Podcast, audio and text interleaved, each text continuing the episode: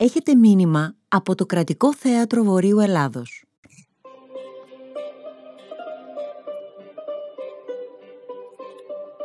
Τώρα θα σας διηγηθώ πώς γεννήθηκα, πώς μεγάλωσα και πώς εκδηλώθηκαν τα πρώτα δείγματα της μεγαλοφυΐας μου. Γεννήθηκα δύο φορές. Να πως συνέβη. Ο μπαμπάς παντρεύτηκε τη μαμά το 1902, μα εγώ ήρθα στον κόσμο στο τέλος του 1905, γιατί ο μπαμπάς ήθελε το παιδί του να γεννηθεί οπωσδήποτε πρωτοχρονιά. Ο μπαμπάς υπολόγιζε ότι η σύλληψη θα έπρεπε να γίνει την 1η Απριλίου και μόνο τότε πλησίασε τη μαμά με την πρόθεση να συλλάβουν παιδί. Για πρώτη φορά ο μπαμπάς πλησίασε τη μαμά την 1η Απριλίου του 1903. Η μαμά περίμενε πολύ καιρό αυτή τη στιγμή και ήταν μέσα στην τρελή χαρά. Ο μπαμπάς όμως κατά πως φαίνεται είχε διάθεση για χωρατά και δεν κρατήθηκε και είπε στη μαμά «Πρωταπριλιά!» Η μαμά ένιωσε τρομερά προσβεβλημένη και δεν άφησε τον μπαμπά να την πλησιάσει εκείνη τη μέρα.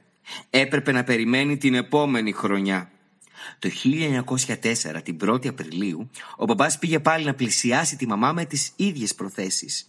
Η μαμά όμως θυμόταν τι είχε γίνει τον προηγούμενο χρόνο και του είπε ότι δεν ήθελε να ξαναβρεθεί στην ίδια ηλίθια θέση και δεν άφησε ούτε τότε τον μπαμπά να την πλησιάσει.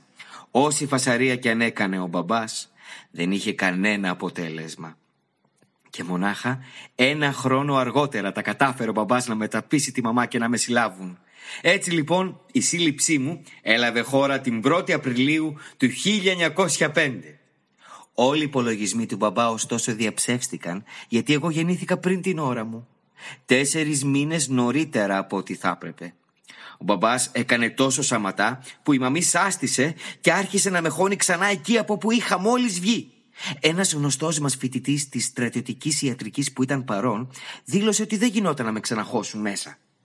Μη δίνοντας με όλα τα αυτά σημασία στα λόγια του φοιτητή, συνέχισε να προσπαθούν όπως όπως, ώσπου στο τέλος τα κατάφεραν.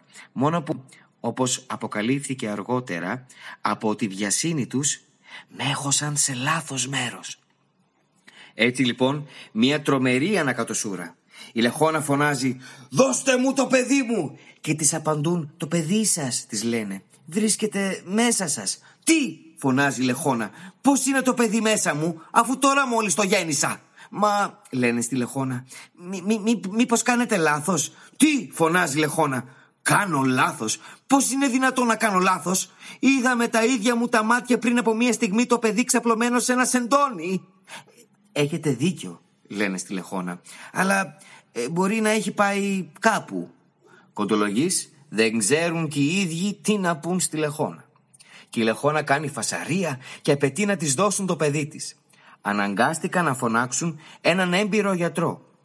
Ο έμπειρος γιατρός, αφού εξέτασε τη Λεχόνα, έμεινε να κοιτάζει όλο απορία με τα χέρια ανοιγμένα διάπλατα. Το ξανασκέφτηκε όμως και τελικά έδωσε στη Λεχόνα μια γερή δόση αγγλικού άλατος που είναι πολύ αποτελεσματικό για το έντερο και έτσι ήρθα στον κόσμο για δεύτερη φορά. Τότε ο μπαμπάς έβαλε πάλι τις φωνές και έλεγε ότι αυτό δεν μπορεί να το πει κανείς γέννηση, ότι αυτό δεν είναι ακόμη άνθρωπος αλλά μισό έμβριο και ότι έπρεπε ή να το χώσουν ξανά μέσα ή να το βάλουν στη θερμοκοιτίδα. Έτσι λοιπόν με έβαλαν στη θερμοκοιτίδα. Έμεινα στη θερμοκοιτίδα τέσσερις μήνες. Το μόνο που θυμάμαι είναι ότι η θερμοκοιτίδα ήταν γυάλινη, ε, διαφανής και είχε ένα θερμόμετρο. Με είχαν βάλει πάνω σε κάτι βαμβάκια δεν θυμάμαι τίποτα άλλο. Τέσσερις μήνες αργότερα με πήραν από τη θερμοκοιτίδα. Ήταν ακριβώς 1η Ιανουαρίου του 1906. Μπορεί να πει κανείς ότι τότε γεννήθηκα για τρίτη φορά. Η ημερομηνία γέννησής μου θεωρούταν στο εξής η 1η Ιανουαρίου.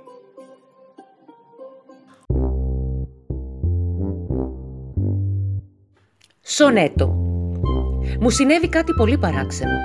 Ξέχασα ξαφνικά ποιο είναι πρώτο, το 7 ή το 8. Πήγα λοιπόν στους γείτονες και ζήτησα τη γνώμη τους για το συγκεκριμένο ζήτημα. Φανταστείτε την έκπληξη όλων μας όταν ξάφνου ανακάλυψαν ότι δεν μπορούσαν ούτε και εκείνοι να θυμηθούν τη σειρά των αριθμών. Ένα, δύο, τρία, τέσσερα, πέντε και έξι, μέχρι εδώ καλά. Παρακάτω όμως είχαν ξεχάσει. Όλοι μαζί πήγαμε στο εμπορικό κατάστημα Gastronom στη γωνία των οδών Ζναμένσκαγια και Μπασέιναγια και εξηγήσαμε στην ταμεία το πρόβλημά μας. Η ταμεία χαμογέλασε μελαγχολικά, έβγαλε από το στόμα της ένα σφυράκι και κουνώντας ελαφρά τη μύτη της είπε «Κατά τη γνώμη μου, το 7 είναι μετά το 8, όταν το 8 είναι μετά το 7». Ευχαριστήσαμε την ταμεία και βγήκαμε χαρούμενοι από το κατάστημα. Όταν όμως ξανασκεφτήκαμε τι μας είχε πει, τα λόγια της μας φάνηκαν εντελώς ανόητα και χάσαμε και πάλι το κέφι μας. Τι να κάναμε, πήγαμε στο θερινό κήπο και αρχίσαμε να μετράμε τα δέντρα. Με το που φτάναμε όμως στο 6, σταματούσαμε και άρχιζε ο καυγάς. Άλλοι επέμεναν ότι ακολουθούσε το 7 και άλλοι το 8. Θα καυγαδίζαμε για πολλή ώρα ακόμα αλλά για καλή μας τύχη, ένα παιδί έπεσε από ένα παγκάκι και έσπασε και τα δυο τους αγώνια. Αυτό απέσπασε την προσοχή μας από τον καυγά. Και έπειτα γυρίσαμε στα σπίτια μας.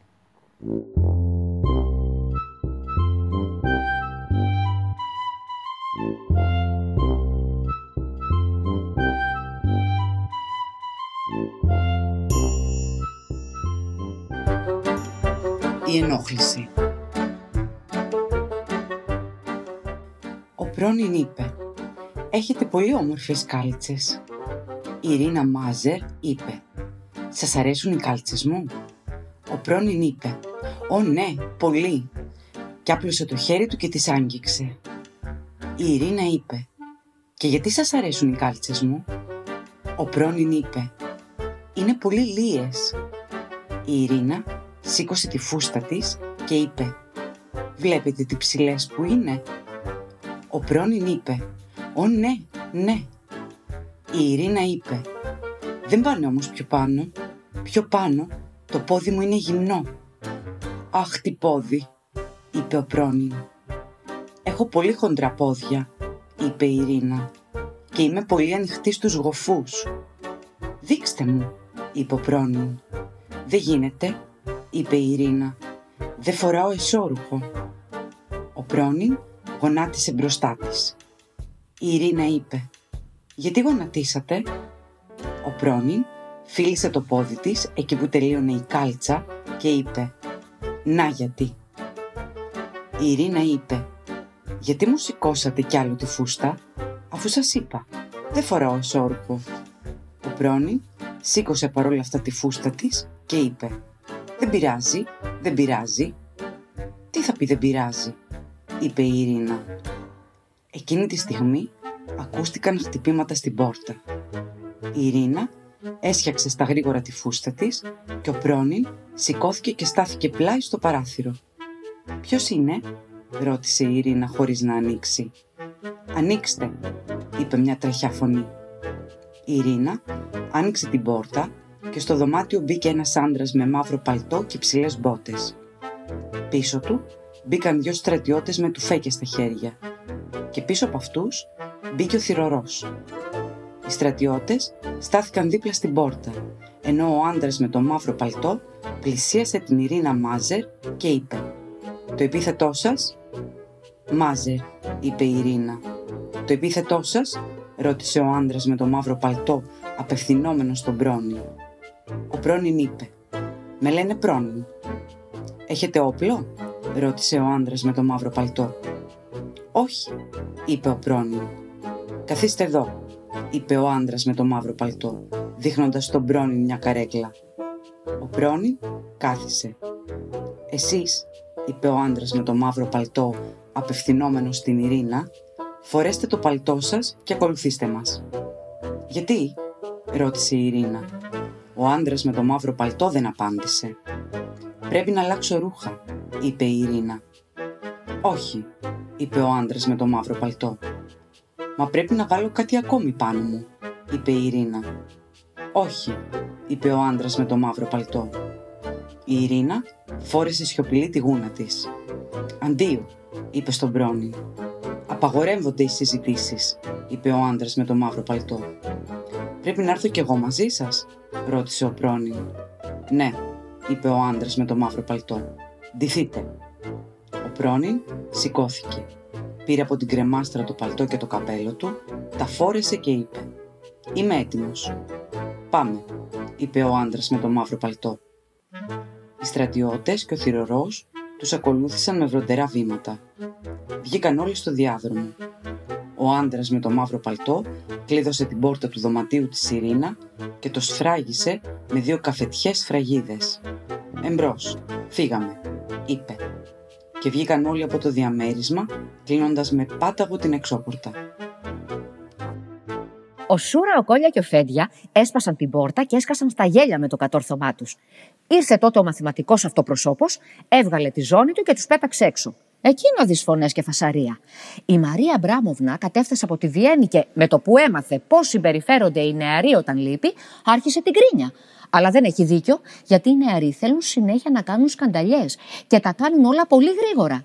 Όταν όμως πλησιάζουν τα γεράματα, όλα γίνονται πιο αργά. Όχι από τεμπελιά, αλλά ακριβώς εξαιτίας των γερατιών. Καλύτερα να ήταν από τεμπελιά.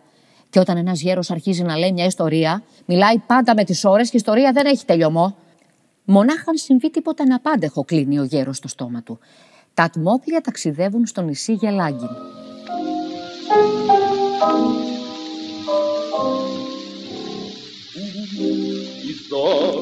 Διδακτική ιστορία Ένας άντρας μικρού αναστήματος είπε «Θα έκανα τα πάντα για να ήμουν έστω και μια σταλίτσα ψηλότερος».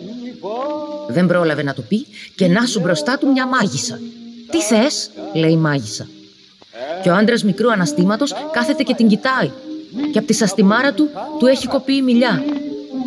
«Λοιπόν», λέει η μάγισσα. Και ο άντρας μικρού αναστήματος κάθεται άφωνος και την κοιτάει. Η μάγισσα εξαφανίστηκε και ο άντρας μικρού αναστήματος άρχισε να κλαίει και να δαγκώνει τα νύχια του. Πρώτα μασούλησε τα νύχια των χεριών και έπειτα των ποδιών του. Αναγνώστη, συλλογήσου το νόημα αυτής της ιστορίας και θα αρχίσεις να μην αισθάνεσαι και πολύ καλά.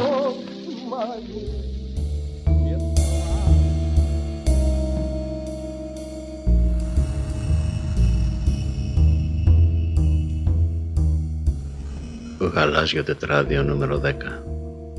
Ήταν κάποτε ένας κοκκινομάλης που δεν είχε ούτε μάτια ούτε αυτιά. Δεν είχε ούτε μαλλιά και συνεπώς κοκκινομάλι τον έλεγαν μόνο υποθετικά. Δεν μπορούσε να μιλήσει γιατί δεν είχε στόμα, ούτε και μύτη είχε. Δεν είχε χέρια ούτε και πόδια. Ούτε κοιλιά είχε, ούτε πλάτη, ούτε σπονδυλική στήλη, ούτε εντόστια. Δεν είχε τίποτα. Άρα δεν μπορούμε να ξέρουμε για ποιον άνθρωπο πρόκειται. Καλύτερα λοιπόν να σταματήσουμε να ασχολούμαστε μαζί του.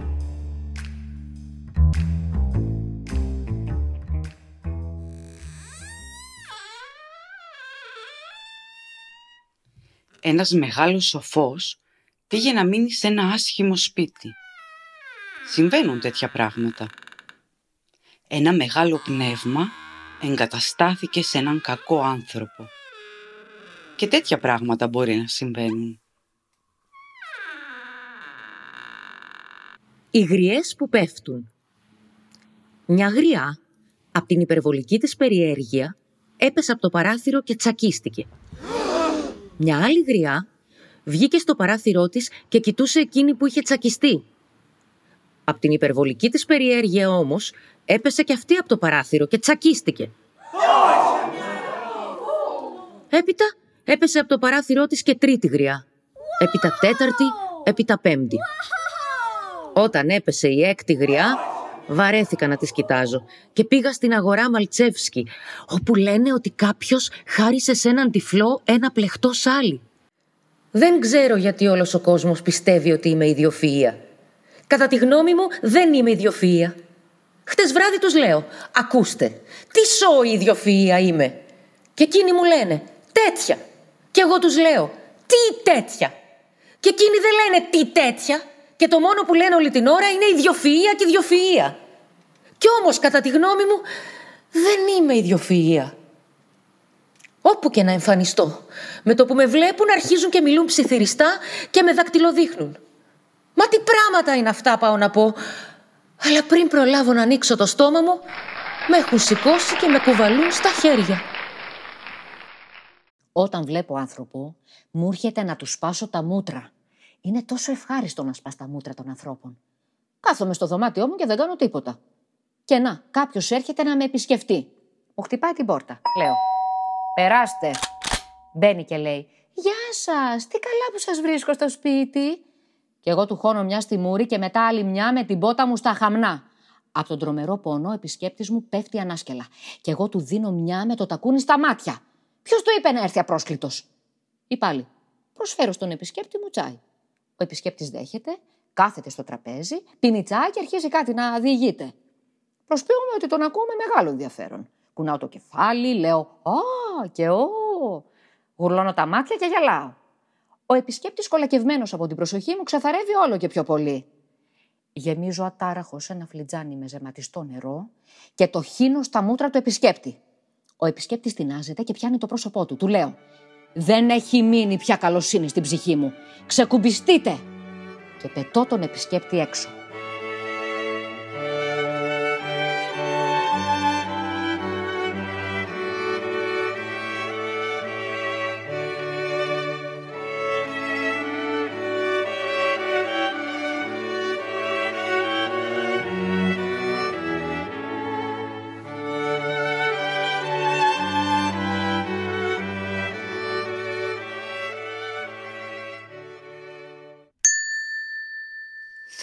Γράφω. Θέλω να γράφω πάρα πολύ και πάρα πολύ καλά. Θέλω να γράφω πάρα πολλά, πάρα πολύ καλά ποίηματα. Οφθαλμοπάτη. Ο Σιμιών Σιμιώνοβιτ βάζει τα γυαλιά του, κοιτάζει ένα πεύκο και βλέπει. Στο πεύκο κάθεται ένα τύπο και του κουνάει απειλητικά τη γροθιά του. Ο Σιμιών Σιμιώνοβιτ βγάζει τα γυαλιά του, κοιτάζει το πεύκο και βλέπει ότι στο πεύκο δεν κάθεται κανείς. Ο Σιμιών Σιμιώνοβιτ βάζει τα γυαλιά του, κοιτάζει το πεύκο και ξαναβλέπει ότι στο πεύκο κάθεται ένας τύπος και του κουνάει απλήτικα την κορφιά του. Ο Σιμιών Σιμιώνοβιτ βγάζει τα γυαλιά του και ξαναβλέπει ότι στο πεύκο δεν κάθεται κανείς. Ο Σιμιών Σιμιώνοβιτ βάζει ξανά τα γυαλιά του, κοιτάζει το πεύκο και ξαναβλέπει ότι στο πεύκο κάθεται ένας τύπος και του κουνάει απλήτικα την κορφιά του. Ο Σιμιών Σιμιώνοβιτ αρνείται να αποδεχτεί αυτό το φαινόμενο και το θεωρεί οφθαλμαπάτη. Τώρα ξύπνησα. Κρίμα γιατί είχα ήδη αποκοιμηθεί και είχα ξεχάσει ότι μου χρειάζεται ύπνος. Πρέπει πάλι να προσπαθήσω να κοιμηθώ. Τόσο κόπο και πήγε χαμένος. Χασμουρήθηκα. Βαρέθηκα να με παίρνει ο ύπνος. Βλέπω μπροστά μου τη σόμπα. Στο σκοτάδι φαίνεται σκουροπράσινη. Κλείνω τα μάτια. Εξακολουθώ να βλέπω τη σόμπα. Είναι εντελώς σκουροπράσινη. Και όλα τα πράγματα μέσα στο δωμάτιο είναι και εκείνα σκουροπράσινα. Τα μάτια μου είναι κλειστά τα βλέφαρά μου παίζουν χωρίς να ανοίγω τα μάτια. Ο άνθρωπος βλεφαρίζει και με τα μάτια κλειστά, σκέφτομαι. Μόνο όταν κοιμάται σταματάει. Βλέπω το δωμάτιό μου και βλέπω τον εαυτό μου ξαπλωμένο στο κρεβάτι. Είμαι σχεδόν ολόκληρος κάτω από την κουβέρτα. Το πρόσωπό μου μόλις που ξεμητίζει. Όλα στο δωμάτιο είναι γκρίζα. Δεν είναι χρώμα αυτό, είναι μόνο το σχήμα του χρώματος. Τα αντικείμενα σαν έχουν μια επίστρωση, σαν να είναι έτοιμα για βάψιμο, Μόνο που χρώματα δεν υπάρχουν. Κι όμως, εκείνο το τραπεζομάντιλο στο τραπέζι, αν και γκρίζο, φαίνεται πως στην πραγματικότητα είναι γαλάζιο. Και αυτό το μολύβι. Αν και γκρίζο, στην πραγματικότητα είναι κίτρινο. Με πήρε ο ύπνος. Ακούω μια φωνή.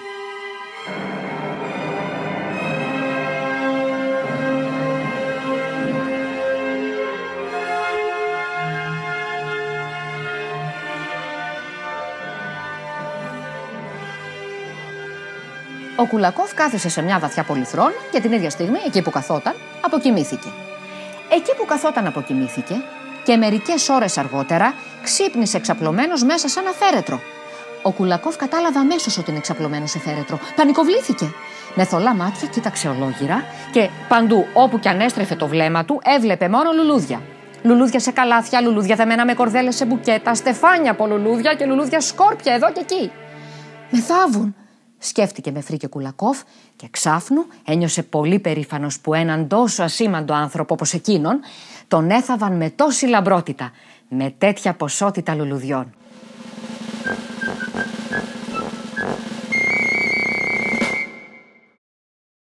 Συμφωνία νούμερο 2 Ο Αντών Μιχάηλοβιτς έφτισε, είπε ξανάφτισε, ξαναείπε ξανάφτισε, ξαναείπε και έφυγε. Α πάει στην ευχή. Καλύτερα να σας μιλήσω για τον Ηλιά Παύλοβιτς. Ο Ηλιά Παύλοβιτς γεννήθηκε το 1893 στην Κωνσταντινούπολη. Μικρό παιδί ακόμη τον έφεραν στην Πετρούπολη, όπου τελείωσε το γερμανικό σχολείο στην οδό Κίρτσναγια.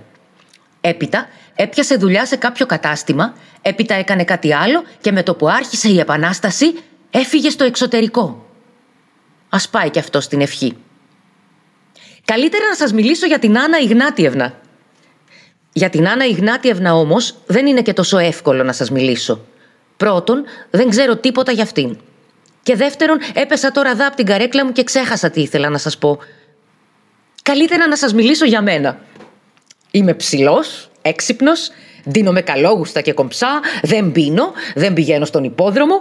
Έχω όμως αδυναμία στις γυναίκες. Και οι γυναίκες δεν με αποφεύγουν.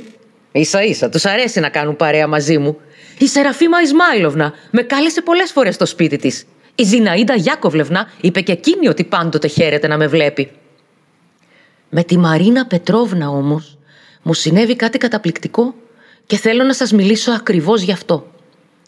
Πρόκειται για ένα απολύτως συνηθισμένο περιστατικό και συνάμα καταπληκτικό. Η Μαρίνα Πετρόβνα λοιπόν, χάρη σε μένα, έμεινε εντελώς χωρίς μαλλιά, σαν μπαλάμι του χεριού. Συνέβη ως εξής. Πήγα μια μέρα στο σπίτι της Μαρίνας Πετρόβνα και εκείνης μπραφ, της πέσανε τα μαλλιά. Αυτή είναι όλη και όλη η ιστορία. Ό,τι έγραψα ως τώρα, το έγραψε ένας άνθρωπος. Αν ο Θεός δώσει να ζήσω κι άλλο, θα ξαναγράψω. Και ό,τι γράψω, θα το γράψει ένας άλλος άνθρωπος.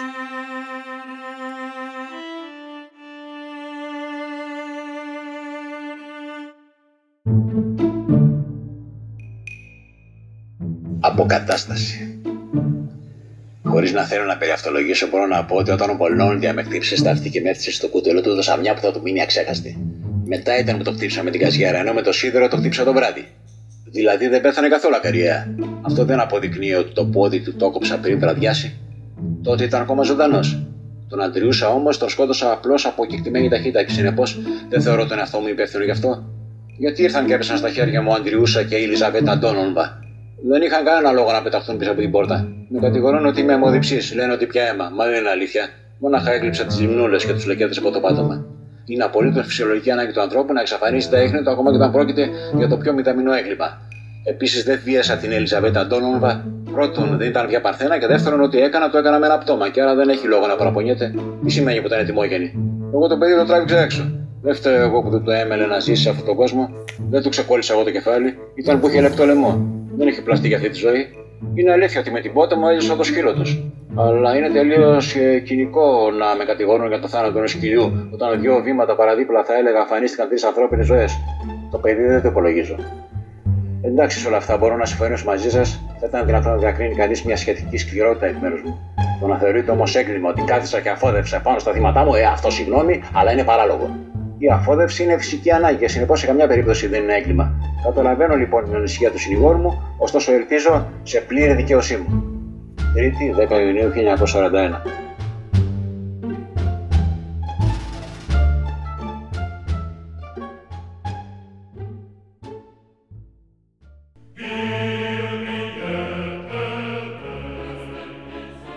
Ήταν ένας άνθρωπος που όταν έπεσε να κοιμηθεί πίστευε. Αλλά όταν ξύπνησε δεν πίστευε πια. Για καλή του τύχη, στο δωμάτιό του ο άνθρωπος αυτός είχε μια ιατρική ζυγαριά και είχε το συνήθειο κάθε μέρα, πρωί και βράδυ, να ζυγίζεται. Την προηγουμένη λοιπόν, πριν πέσει να κοιμηθεί, είχε ζυγιστεί και ήξερε ότι ζυγίζει 4 πούτια και 21 φούντια. Την επομένη το πρωί που ξύπνησε και δεν πίστευε πια, ξαναζυγίστηκε και είδε ότι το βάρος του είναι μόλις 4 πούτια και 13 φούντια.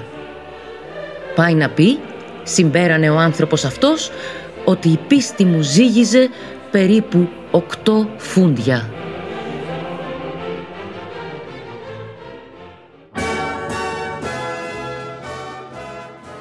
Από το γιακάτο που καμίσωνος βλάκα ξεπρόβαλε ένας λαιμός και πάνω στο λαιμό ήταν ένα κεφάλι. Το κεφάλι το είχαν κάποτε κοντοκουρέψει. Τώρα τα μαλλιά μοιάζανε με βούρτσα. Ο βλάκας μιλούσε πολλή ώρα για κάποιο πράγμα. Κανείς δεν τον άκουγε. Όλοι σκέφτονταν πότε θα το βουλώσει και θα του δίνει. Μα ο Βλάκας ούτε που καταλάβαινε και συνέχιζε να μιλάει και να χαχανίζει. Τελικά ο Γιόλμπο δεν άντεξε, πλησίασε το Βλάκα και του είπε ορθακοφτά. Ξεκουμπίσου αυτήν εδώ τη στιγμή. Ο Βλάκας κοίταζε ολόγυρα σαστισμένος και γεμάτος απορία. Ο Γιόλμποφ τον άρπαξε από τα αυτή και άρχισε να τον ταρακουνάει. Ο Βλάκας βρέθηκε από την πολυθρόνα στο πάτωμα. Με μια κλωτσιά ο Γιόλμποφ τον πέταξε έξω από την πόρτα και ο Βλάκας κουτρουβάλισε στη σκάλα. Έτσι συμβαίνει και στη ζωή. Βλάκες με περικεφαλαία θέλουν να μιλάνε και από πάνω. Αυτό που χρειάζεται σε κάτι τέτοιο είναι μια γερή στη μούρη. Ναι, στη μούρη. Όπου και αν κοίταζα, παντού ήταν εκείνη η ηλίθια φάτσα του φυλακισμένου. Μια χαρά θα της ερχόταν μια κλωτσιά με την πότα στη μούρη.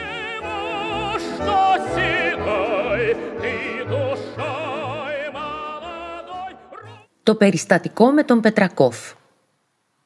Μια μέρα λοιπόν, ο Πετρακόφ ήθελε να ξαπλώσει να κοιμηθεί. Αλλά δεν υπολόγισε σωστά που ήταν το κρεβάτι. Έπεσε στο πάτωμα και χτύπησε τόσο άσχημα που δεν μπορούσε πια να σηκωθεί και έμεινε ξαπλωμένος κατάχαμα. Με όση δύναμη του είχε απομείνει, ο Πετρακόφ κατάφερε και σηκώθηκε στα τέσσερα. Δεν άντεξε όμως για πολύ, ξανάπεσε και έμεινε ξαπλωμένος μπρούμητα στο πάτωμα. Πέντε ώρες έμεινε έτσι ξαπλωμένος ο Πετρακόφ. Στην αρχή ήταν απλώς ξαπλωμένος. Μετά όμως τον πήρε ο ύπνος. Με τον ύπνο, ο Πετρακόφ ξαναβρήκε τις δυνάμεις του. Ξύπνησε σφίζοντας από υγεία. Σηκώθηκε όρθιος, έφερε μια γύρα το δωμάτιο και ξάπλωσε προσεκτικά στο κρεβάτι. Ωραία, σκέφτηκε, ας κοιμηθώ λιγάκι. Δεν τον έπαιρνε όμως ο ύπνος. Ο Πετρακόφ στριφογύριζε από τη μια πλευρά στην άλλη, μα δεν τα κατάφερνε με τίποτε να κοιμηθεί. Αυτή είναι όλη και όλη η ιστορία. Περιστατικά. Μια μέρα ο Ορλόφ έφαγε μέχρι σκασμού που ωραία πορευήθηκε και πέθανε. Και ο Κρυλόφ με το που το έμαθε πέθανε κι αυτός. Και ο Σπυριντόνοφ πέθανε από μόνος του. Και η γυναίκα του Σπυριντόνοφ έπεσε από το μπουφέ και πέθανε κι εκείνη και τα παιδιά του Σπυριτόνοφ πνίγηκαν στη λίμνη. Και η γιαγιά Σπυριτόνοβα σούρωσε και πήρε τους δρόμους. Και ο Μιχαήλοφ σταμάτησε να εκθενίζεται και κόλλησε ψώρα. Και ο Κρουγκλόφ ζωγράφησε μια γυναίκα με ένα μαστίγιο στο χέρι και τους στρίψε. Και ο Περικριόστροφ έλαβε τηλεγραφικό 400 ρούμπια και φούσκωσαν τόσο πολύ τα μυαλά του που πήρε πόδι από τη δουλειά. Καλοί άνθρωποι όλοι τους, μόνο που δεν λένε να βάλουν τη ζωή τους σε μια τάξη.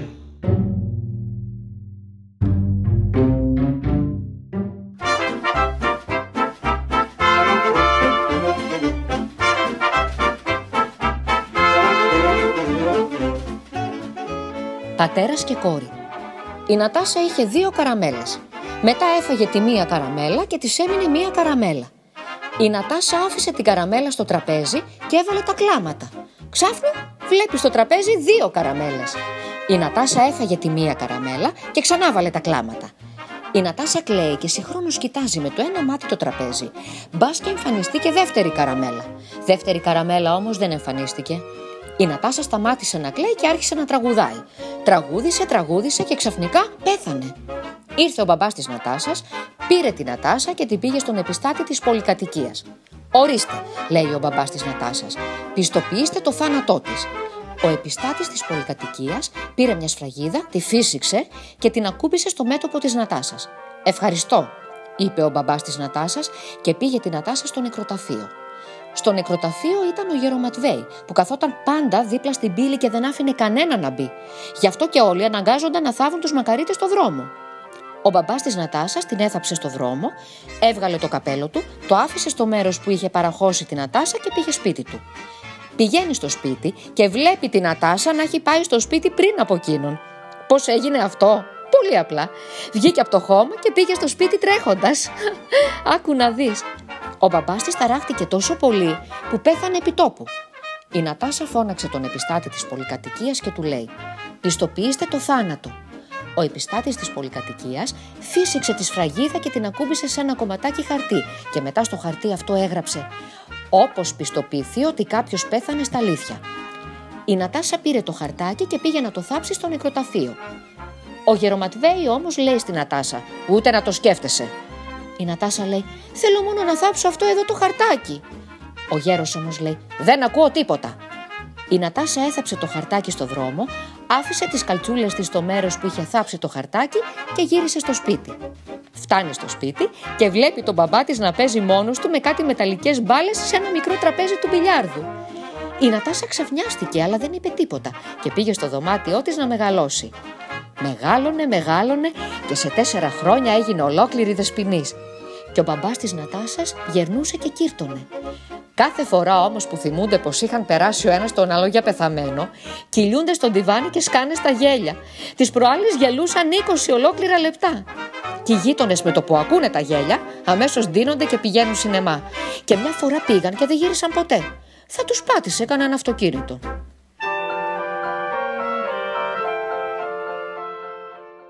Ένας φρικτός θάνατος.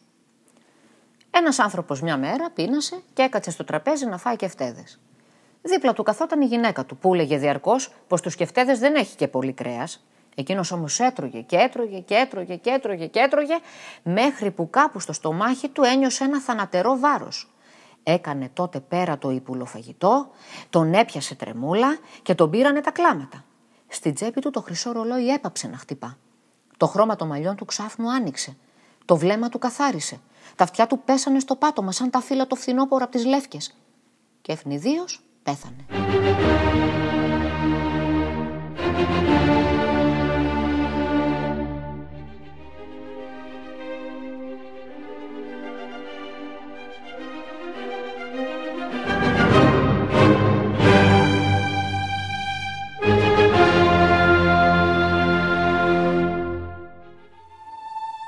Προτού να έρθω κοντά σου, θα σου χτυπήσω το παράθυρο. Θα με δεις στο παράθυρο μετά θα μπω από την είσοδο και θα με δεις στην πόρτα. Μετά θα μπω στο σπίτι σου και θα με αναγνωρίσεις. Και τότε θα μπω μέσα σου και θα είσαι ο μόνος άνθρωπος που θα με δει και θα με αναγνωρίσει. Θα σε δω στο παράθυρο, θα σε δω στην πόρτα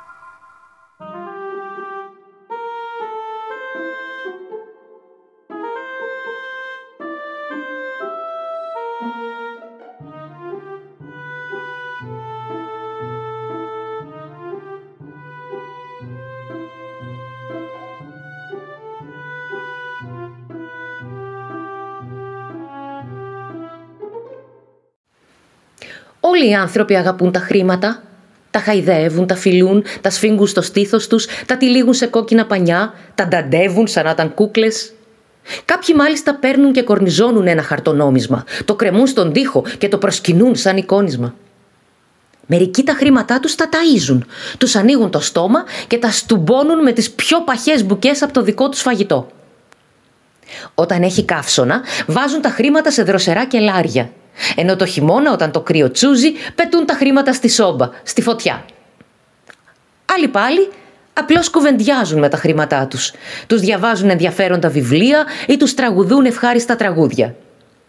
Εγώ δεν δίνω ιδιαίτερη σημασία στα χρήματα. Τα βάζω απλώς στο πορτοφόλι μου και όποτε χρειάζεται τα ξοδεύω. Καλά να πάθω.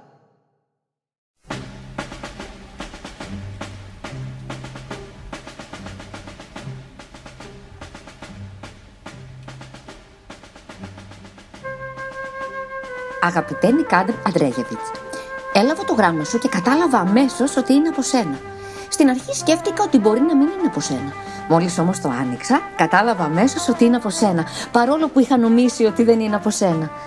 Χαίρομαι που παντρεύτηκες και μάλιστα εδώ και καιρό, γιατί όταν κανεί παντρεύεται τον άνθρωπο που ήθελε να παντρευτεί, σημαίνει ότι πέτυχε εκείνο που ήθελε. Είμαι λοιπόν πολύ χαρούμενος που παντρεύτηκες, γιατί όταν κανεί παντρεύεται τον άνθρωπο που ήθελε, σημαίνει ότι πέτυχε εκείνο που ήθελε. Έλαβα χτες το γράμμα σου και αμέσως σκέφτηκα ότι το γράμμα είναι από σένα. Μετά όμως σκέφτηκα ότι μάλλον δεν είναι από σένα. Το άνοιξα όμως και βλέπω πως και βέβαια από σένα είναι. Έκανες πολύ καλά που μου έγραψες. Στην αρχή δεν μου έγραφες, μετά όμως ξαφνικά μου έγραψες. Αν και νωρίτερα πριν από τότε που για κάποιο διάστημα δεν μου έγραφες, πάλι μου έγραφες. Με το που έλαβα το γράμμα σου, ήμουν σίγουρος ότι είναι από σένα. Και μετά χάρηκα πολύ που είχες κιόλας παντρευτεί. Γιατί αν ο άνθρωπος θελήσει να παντρευτεί, πρέπει οπωσδήποτε να παντρευτεί. Γι' αυτό πολύ χάρηκα που επιτέλους παντρεύτηκες ακριβώς τον άνθρωπο που ήθελες να παντρευτείς. Και κάνεις πολύ καλά που μου έγραψες. Ένιωσα μεγάλη χαρά όταν είδα το γράμμα σου και μάλιστα σκέφτηκα αμέσως ότι είναι από σένα. Είναι αλήθεια πως την ώρα που το άνοιγα, από το μυαλό μου πέρασε η σκέψη πως δεν είναι από σένα. Μετά ωστόσο αποφάσισα ότι είναι από σένα. Σε ευχαριστώ που έγραψες. Σου είμαι γι' αυτό ευγνώμων και χαίρομαι πολύ για σένα. Δεν μπορείς ίσως να μαντέψεις γιατί χαίρομαι τόσο πολύ για σένα, αλλά θα σου πω αμέσως ότι χαίρομαι για σένα, γιατί παντρεύτηκες και μάλιστα ακριβώς τον άνθρωπο που ήθελες να παντρευτείς. Και με ξέρεις πολύ καλό να παντρεύεται κανείς ακριβώς τον άνθρωπο που θέλει να παντρευτεί. Ακριβώς γιατί τότε πετυχαίνει εκείνο που ήθελε. Ακριβώς γι' αυτό λοιπόν χαίρομαι τόσο πολύ για σένα. Όπως επίσης χαίρομαι και που μου έγραψες γράμμα. Από μακριά κιόλας ήμουν σίγουρος ότι το γράμμα ήταν από σένα και μόλις το πήρα στα χέρια μου σκέφτηκα. Κι αν τυχόν δεν είναι από σένα, και μετά σκέφτομαι. Μα φυσικά και είναι από σένα. Ανοίγω το γράμμα και την ώρα που το ανοίγω σκέφτομαι. Είναι άραγε από σένα ή όχι. Είναι ή δεν είναι. Και με το που το άνοιξα, βλέπω ότι είναι από σένα. Ένιωσα μεγάλη χαρά και αποφάσισα να σου γράψω κι εγώ ένα γράμμα. Πρέπει να σου πω ένα σωρό πράγματα, αλλά ειλικρινά δεν έχω χρόνο. Ό,τι προλάβαινα σου το έγραψα σε αυτό το γράμμα. Τα υπόλοιπα θα σου το γράψω αργότερα. Γιατί τώρα δεν έχω καθόλου χρόνο. Καλά που μου έγραψες γράμμα εσύ τουλάχιστον. Τώρα ξέρω ότι πάει πολύς καιρός που παντρεύτηκες. Ήξερα και από τα προηγούμενα γράμματά σου ότι είχες παντρευτεί. Και τώρα ξαναβλέπω πως ναι, είναι πέρα για πέρα αλήθεια. Παντρεύτηκες. Και είμαι πολύ χαρούμενος που παντρεύτηκες και μου έγραψες γράμμα. Αμέσως μόλις είδα το γράμμα σου, ήμουν σίγουρος ότι πάλι παντρεύτηκες.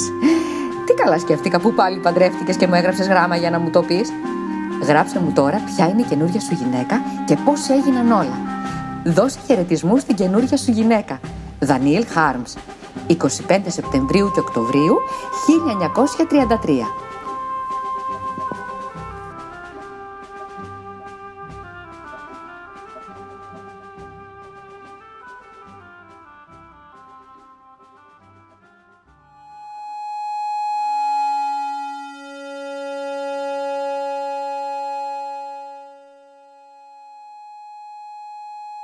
Έτσι αρχίζει η πείνα.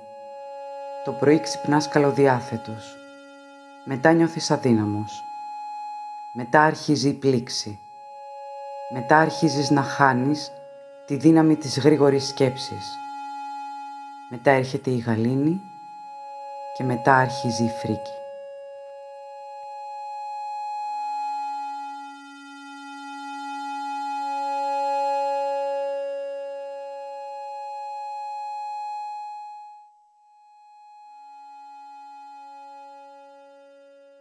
Ακούσατε ένα μήνυμα από το Κρατικό Θέατρο Βορείου Ελλάδος.